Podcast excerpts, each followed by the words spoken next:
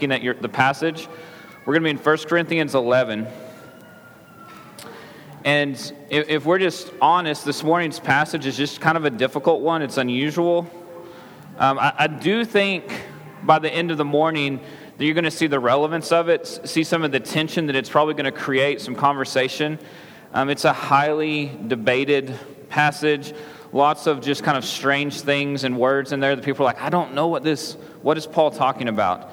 And Paul, for the most part, we've seen in 1 Corinthians, it's pretty, it's pretty easy to get at his meaning. Um, it's going to be a little, little harder to do that this morning.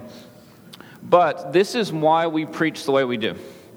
Right? Because 1 Corinthians, the first part of um, 1 Corinthians 11, is not a passage that any pastor is going, you know what, I am so excited. I cannot wait. Let's go pick that one. But we believe that the Word of God is living, it's active, it's powerful. All of it is from Him, all of it is profitable.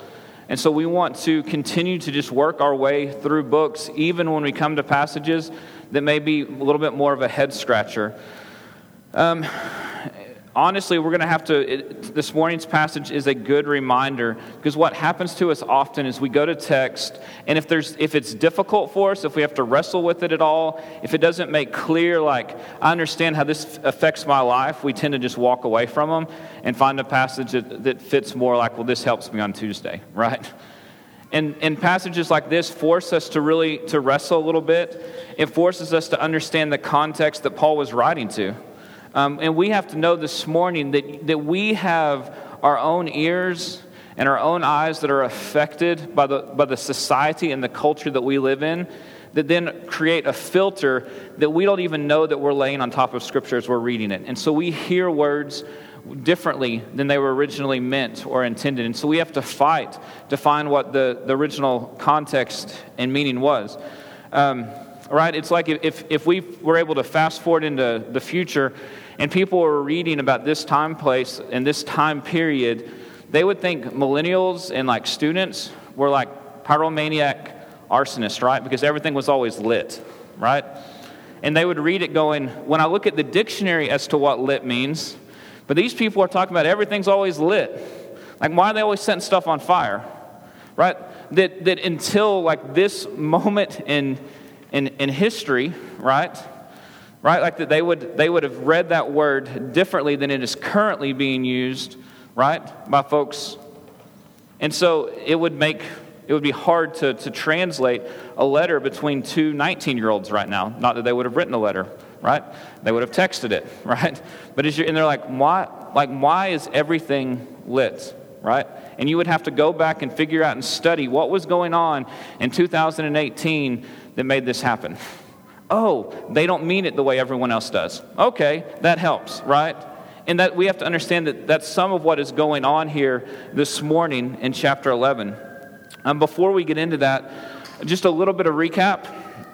We have spent chapters 8, 9, 10 going through and looking at what Paul is doing is he's writing to the church in Corinth and he's saying, Look, because we are attempting to be reflective of God, because we are going to be the temple, He's not going to build a temple, then we have to reveal God's character. And in chapters 8, 9, and 10, what, is, what the conversation has looked like is it's been about freedom. And the freedoms that we have and the freedoms that we are willing to lay down for the sake of our brothers and sisters in Christ. In specific, they, he wants them to avoid anything that looks like they're associated with or approving of idol worship. Even if they don't actually worship idols, he says, if you give your approval by being present, he's like, it takes honor and glory away from God, and we, we don't want to be a part of that. And so he walks through multiple arguments in those chapters. Now, what is going to happen is we start chapter 11, and we'll be chapter 12, and chapter 13, and chapter 14, is he's walking us into a conversation about worship. Now that we've taken our focus off of giving like approval and worship to idols, he wants it to be completely focused on what does proper worship look like towards God. And so he is going to both commend the Corinthians for some of the things that they're doing well in their worship, and he is going to correct them for some of the areas where they're not. And so there's going to be multiple facets and aspects of worship hit um, in these next four chapters. Um, with that being said, let's read beginning in verse 2 of chapter 11.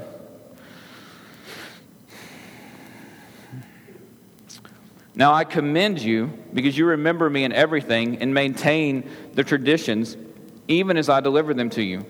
But I want you to understand that the head of every man is Christ, the head of a wife is her husband, and the head of Christ is God. Every man who prays or prophesies with his head covered dishonors his head. But every wife who prays or prophesies with her head uncovered dishonors her head, since it's the same as if her head were shaven. For if a wife will not cover her head, then she should cut her hair short. But since it's disgraceful for a wife to cut off her hair or shave her head, let her cover her head. For a man ought not to cover his head, since he is the image and glory of God, but woman is the glory of man. For man was not made from woman, but woman from man. Neither was man created for woman, but woman for man. That is why a wife ought to have a symbol of authority on her head because of the angels. Nevertheless, in, in the Lord, woman is not independent of man, nor man of woman. For as woman was made from man, so man is now born of woman, and all things are from God. So judge for yourselves is it proper for a wife to pray to God with her head uncovered? Does not nature itself teach you that if a man teach you that if a man wears long hair, it is a disgrace for him? But if a woman has long hair, it is her glory, for her hair is given to her as a covering. If anyone is inclined to be contentious, we have no such practice, nor do the churches of God. Right? And so everyone's like, you know, touching their hair, going, man, Cheryl's the only one who's like, she's wearing a hat, like she's good, right? So, right? Like, she's, she's not sure why we're talking about her, right? So, right, this passage you're going, huh, we don't seem to be doing any of these things this morning. So, why is that, right? So, we understand that some things in Scripture are cultural and some things aren't.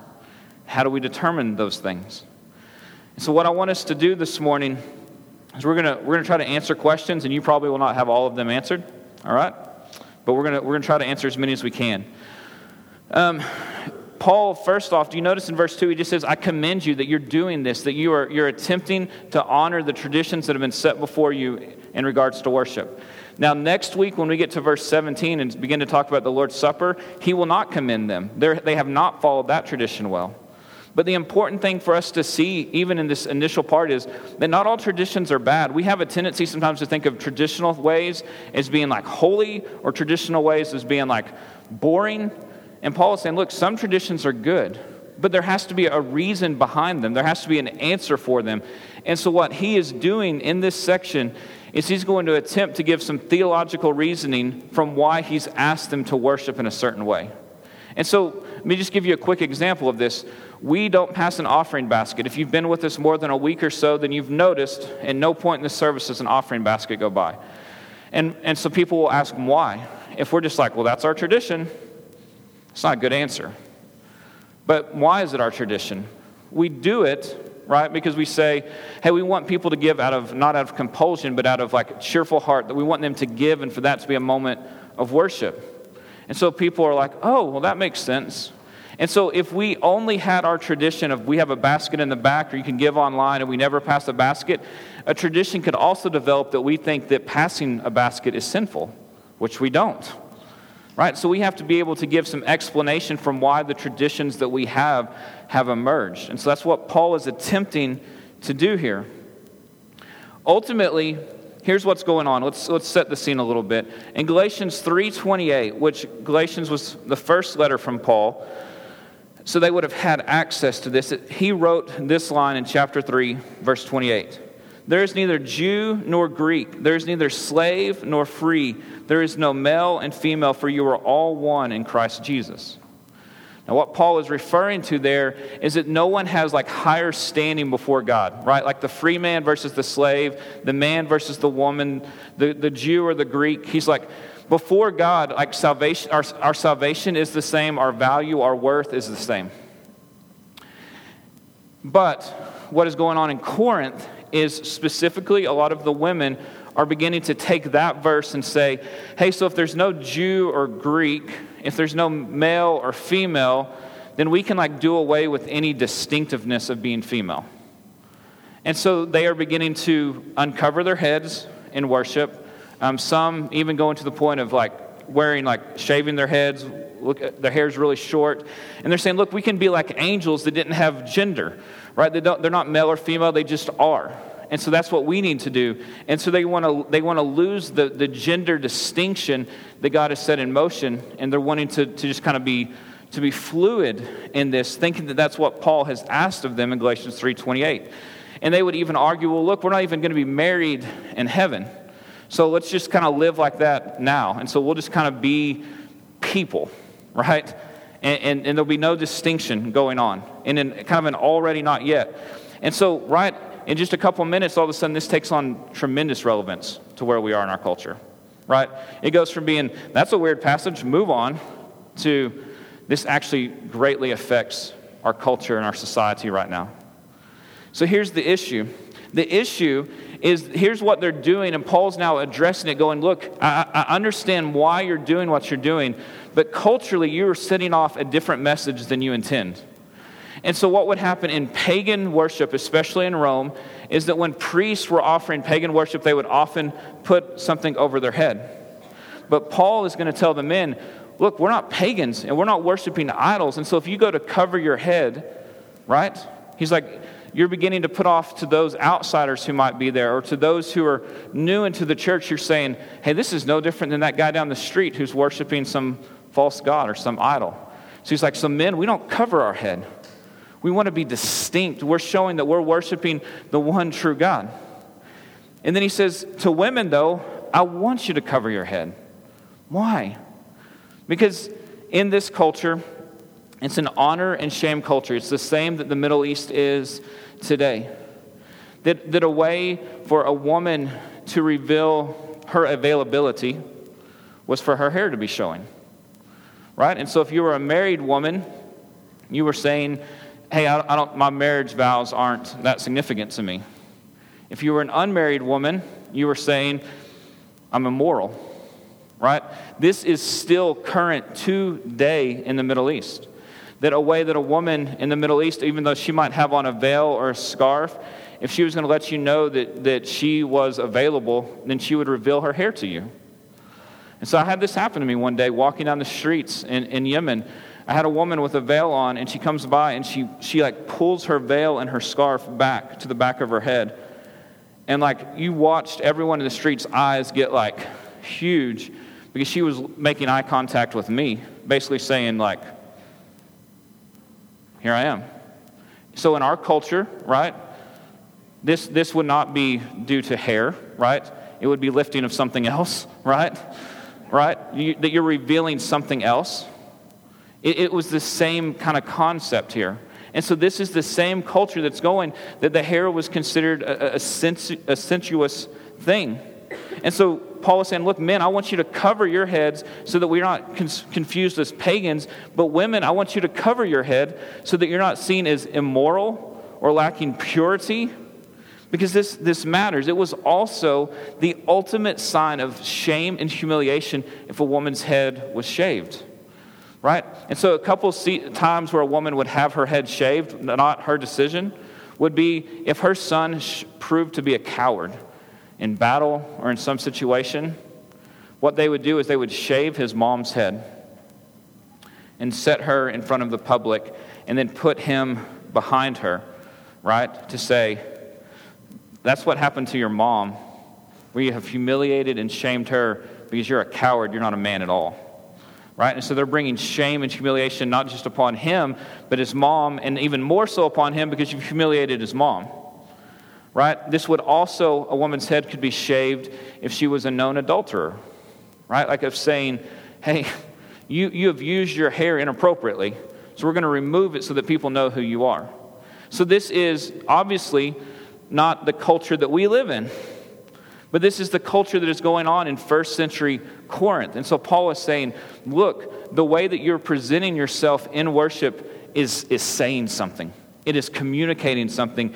And so I want you to handle this correctly, to handle it, to handle it well. So let's maybe we need to start here then, or continue here. What is Paul not saying? All right?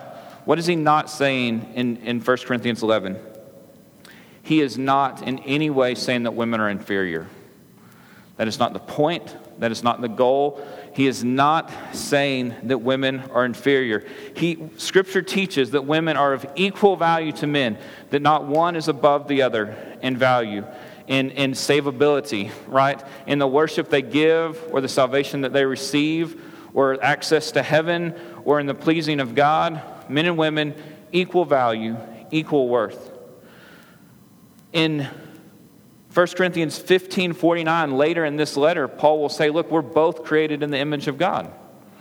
Right? So he's like, Look, men and women are equal in value. So he's not saying that women are inferior. Look, look at a, a few ways that he's doing this. In verse 3, um, I want you to understand that the head of every man is Christ, the head of a wife is her husband, and the head of Christ is God. So there could be a thought here that he is saying that women are inferior right? Because he says that the head of every wife is her husband's.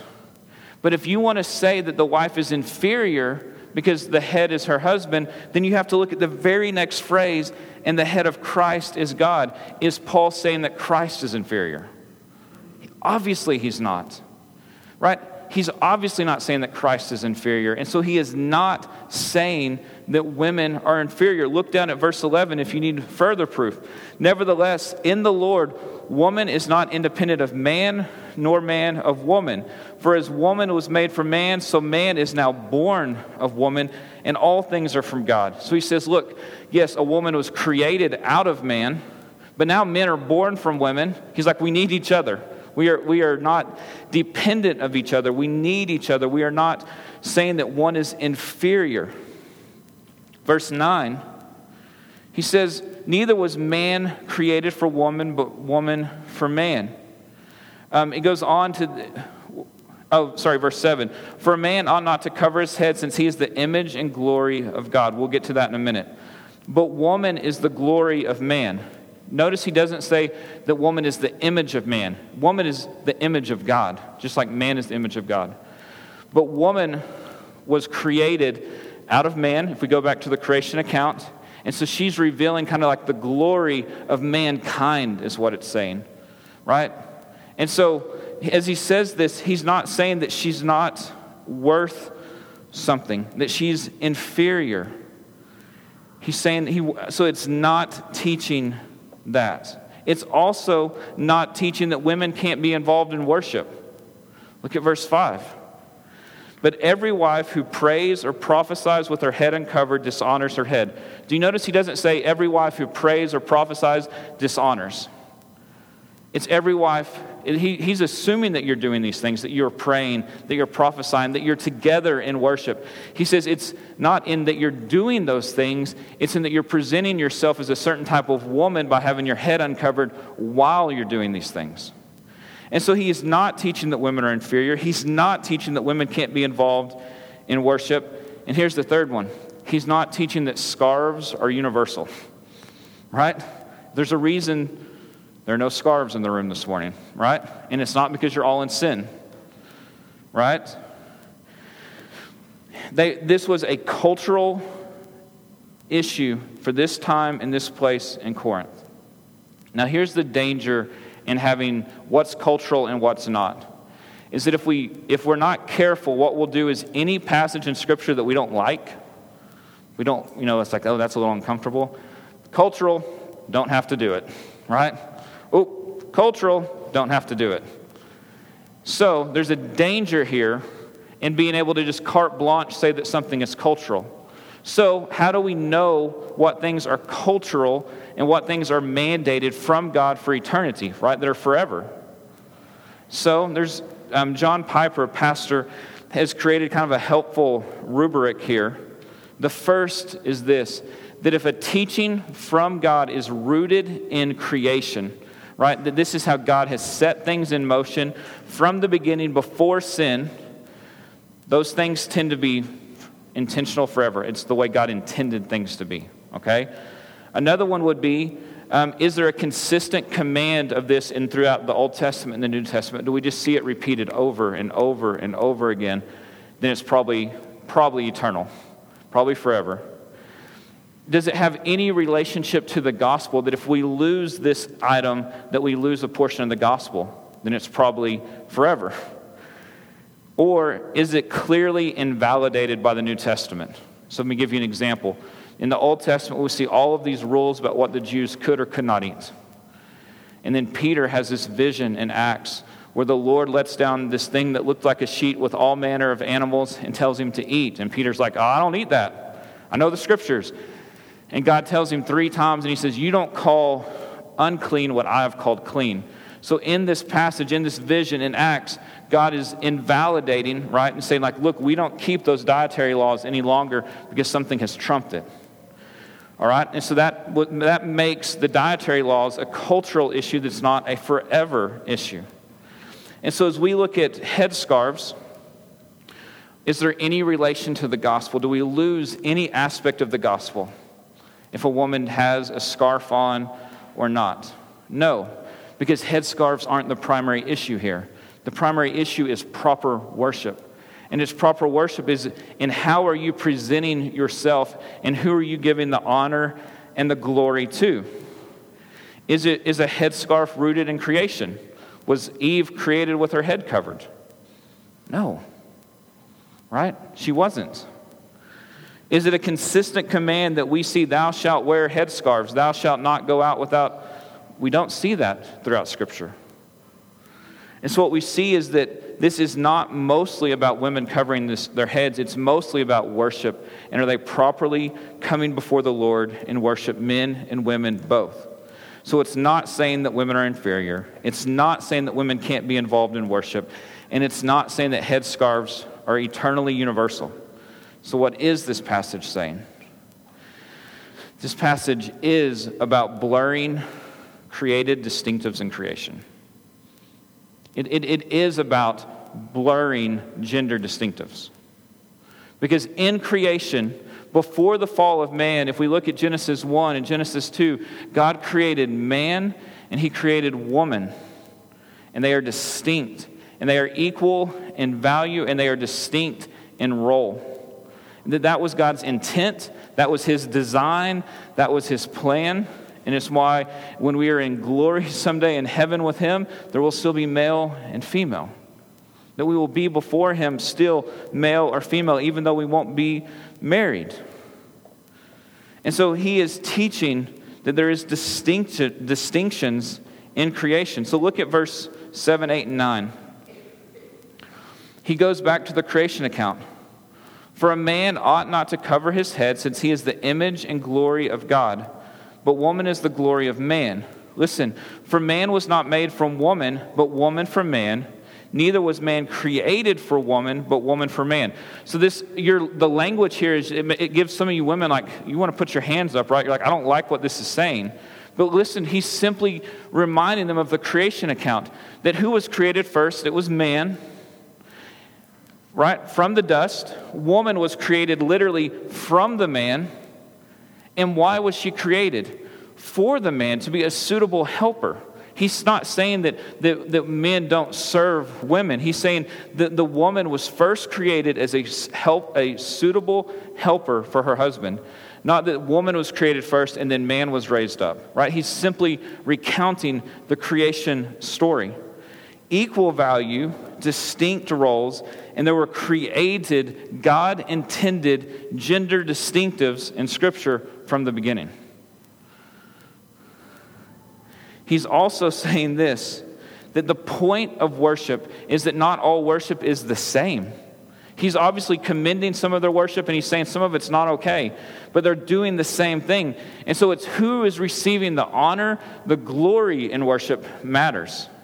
And so some of these people are saying we're giving God the glory and they are actually taking it for themselves. So, how are they doing this? I want you to imagine this morning if I, have, if I was preaching this sermon in a dress. Okay? Uh, uh, it's an ugly picture, I know. but if, if that was going on, there would not be a lot of, like, this is an interesting passage we're considering. It'd be like, what is Jeremy doing? Why are his legs so hairy? Right? Like, why, like, why is he revealing himself in that manner? Right? And, and so, would, would Jesus be receiving any honor or any glory this morning? Even if I was preaching the same sermon, even if I was raising my hands in worship? No, because your attention would not be on Jesus, it would be on me. And I could say with all my heart and all my sincerity, to God be the glory. And what I've done is I've taken the glory for myself or the shame, whatever, right? Like it may not be that you were applauding it, but it's obvious that Jesus isn't receiving the glory. In the same manner, right? No one is looking at women in the room whose hair is showing and going, so tacky, right? So inappropriate, so provocative, right? But the fact is, is you could have walked in this morning and had those responses based on your attire. You could have done that. That there are things that you could have worn that society would say, yes, right, women do as you will.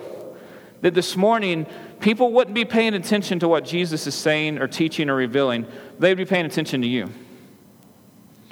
And you would be saying, I'm just here to worship Jesus. No, you're not. You're here to receive praise and glory or attention, even if it's shame, like you're looking to gain something. So, what Paul is saying, he's like, you want to you wanna worship God, you want to honor God, then culturally there's some things that we restrain from, that we refrain from, so that God's the one that receives the glory. So, men, you don't look like pagans when you pray. So this would say, guys, if there is something, some hairstyle, some clothing, if there was something that would, would signify us as being opposed to Jesus, then we wouldn't do that this morning. Women, if there is something that you would do that would signify, I want you to pay attention to me and not to Jesus, even if the words of my mouth are, I love Jesus, he's like, then that's to be avoided this morning. And so the headscarves were simply a way in their culture to say, if your head's not covered, people are talking about how available you are, right? And what role they might play in that. And it's taking the attention off of Jesus, it's putting it onto you, and it's leading people into sin. And so I get, Paul saying, I get that you're saying, look, we're free from that. But that's been the whole point of Corinthians so far. Yes, we are free to do as we will but for the sake and for the benefit of others, we don't cross all of those lines. Because the point isn't our glory, it's the glory of God. So when I was in Yemen, I wore a skirt quite often. It's called a mawaz. It was this wraparound skirt. Because in Yemen, a man is not allowed to wear shorts. Okay? Doesn't matter if you have board shorts on that are past your knees. If you were in shorts in Yemen, they would say you're in your underwear no matter how not, like cargo short, baggy, wouldn't matter that you're in your underwear. But a man's skirt, a mawaz, is allowed. It's hot in Yemen, right? So guess what? I've never really desired to wear my mawaz, my man's skirt, in, in Pampa, right? It would draw a different level of attention. But you better believe that when I was in a culture where that was the means of staying cool, and it was culturally appropriate, and I was not communicating anything other than that, that I wore it. So Paul is saying there are some cultural things going on here in this context, in this setting, that help us to understand the point is proper worship of God, not in what we wear. Right? It's in proper worship of God. He is going to continue this conversation to say, look, with spiritual gifts, with tongues, with our actions in worship, we can still we can put ourselves out there as being uber spiritual and we're really detracting from worship. He's going to continue this line of rationale and thought in these next few chapters. All right, so in verse, um, sorry, I just lost it. Uh, the woman, yes, verse 10. That is why a wife ought to have a symbol of authority on her head because of the angels. I don't know, okay? I don't know. There's some thoughts here. Why, why should a woman cover her head because of the angels? Maybe it's because, you remember earlier in 1 Corinthians, Paul says there will be a day where we will judge the angels. Maybe it has something to do there. Maybe it has to do with the fact that in, in Isaiah 6, we see the angels, right, covering their face before God, right? Like the, their demeanor before God is in proper respect and authority. And so they want to see us doing the same thing. Um, right? Maybe it's that woman is the glory of man, right? That she is the crown, like jewel, the beauty of creation, right? And that if the angel's attention is drawn to her, if our attention is drawn to her, then it's away from God. I don't know, okay? It could be any of those, it could be none of those. That's, it's one of those verses that people will just kind of throw their hands up and are like, we're not really sure what Paul's talking about here. But ultimately, here's where we're going to be. That this is about the, the we don't want to blur created distinctions in creation. And so Paul goes on to say, verse 14, does not nature itself teach you that if a man wears long hair, it is a disgrace for him, but a woman has long hair, it's her glory? When he says nature, he means like culture. Does not like, like that society has rules. And basically, what he's saying is the things that would make a man look effeminate, like there's a reason that you should be ashamed of that. Because there's gender distinctions that God has created. And so anything that would distort that, and in this culture, right, we, we, we see that, right, um, Samson had long hair, right? It's not that scripture forbids all long hair. But in this culture, long hair was a sign of that you were effeminate, that you were attempting to look like a woman to gain attention, right? That scripture would call sinful. And so it's saying anything that will distort what God has made distinct, right? That's the issue. The issue we live in, though, is Isaiah 5:20 says this: "Woe to those who call evil good and good evil, who put darkness for light and light for darkness, who put bitter for sweet and sweet for bitter."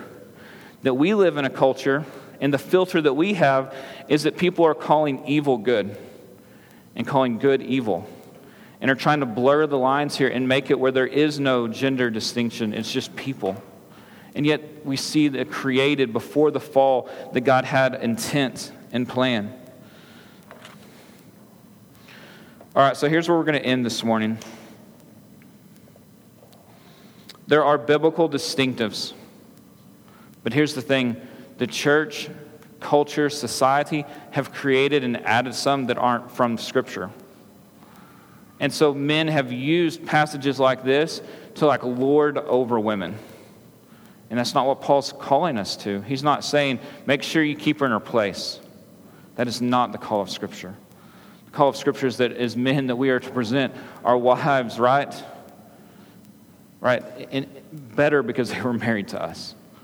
Not that we held them in their place. And so, if there are going to be biblical distinctives, then make sure they're from Scripture and not just from culture. Right? And so that means that we're not looking to hold women down it means that we look for opportunities to, to protect morality and purity. We, we see that in Scripture that we are called to submit. We're called to submit to the government. We're called to submit to church elders. We're called to submit to our parents. We're called to submit to God Himself. Spouses are called to submit to one another. Submission is not a bad thing, biblical authority is a good thing. But here's the thing some churches and some people have taught that all women submit to all men. And that's not the case, right? Carson will submit to me, and she will submit to God, and she'll submit to her mother, right? To the church elders. She, she will not submit to every man who wants to dictate something to her. That's not what Scripture teaches. And so, right, we, we can't take extra biblical things and say, hey, this is a biblical tradition. If there is distinction, we have to make sure it's from Scripture. We have to understand that there is, has been a fall, that sin has entered the world. And so, right, what was the fall? Rebellion occurred and the curse happens, that men are going to lean in one of two ways. They're either going to be really passive because work is hard, or they're going to be really embracing of their work and arrogant regarding it because work is hard, so they need to give themselves to it. And that women are going to long for control, right? And for leadership that God has given to men. It's not that women aren't leaders. We have to have space, make this super culturally appropriate here. We have to have space where women are in deer stands, right? Like that, that's not the man's domain. And that men are allowed in the church, I mean, in the, in the kitchen, right? Like that, what has happened is sometimes culture has dictated not from Scripture and says, men don't do these things. Women don't do these things. Men only do these things. Women only do those things. And Scripture is silent on it. And that's not, so we don't say, Thus saith the Lord. But we do say, God has created male and female, and He's done it distinctly for His glory, for His intent. And so, here's where we're going to end this that we want to see those differences in gender, and we want to celebrate them because God is good and right and holy in that. Right? We want to understand that culturally those things will look different. Then in Yemen, dudes are wearing skirts, and it doesn't make them not men. And in Pampa, that's not happening, right? Right? Like the, there could be some cultural differences, but the point is within culture, can we see and celebrate the distinctions of gender? Ultimately, what Paul is wanting us to get here is that Jesus is worthy of our worship. And if he's worthy of our worship, why would we want to like offer worship that dishonors him? And listen, worship that doesn't trust him, that doesn't obey him, that brings glory to yourself instead of him is not honoring to him, no matter what you want to call it. And so if we say, God, we think you're wrong on the gender issue, we're going to do our thing, what you're saying is, let the glory of man show.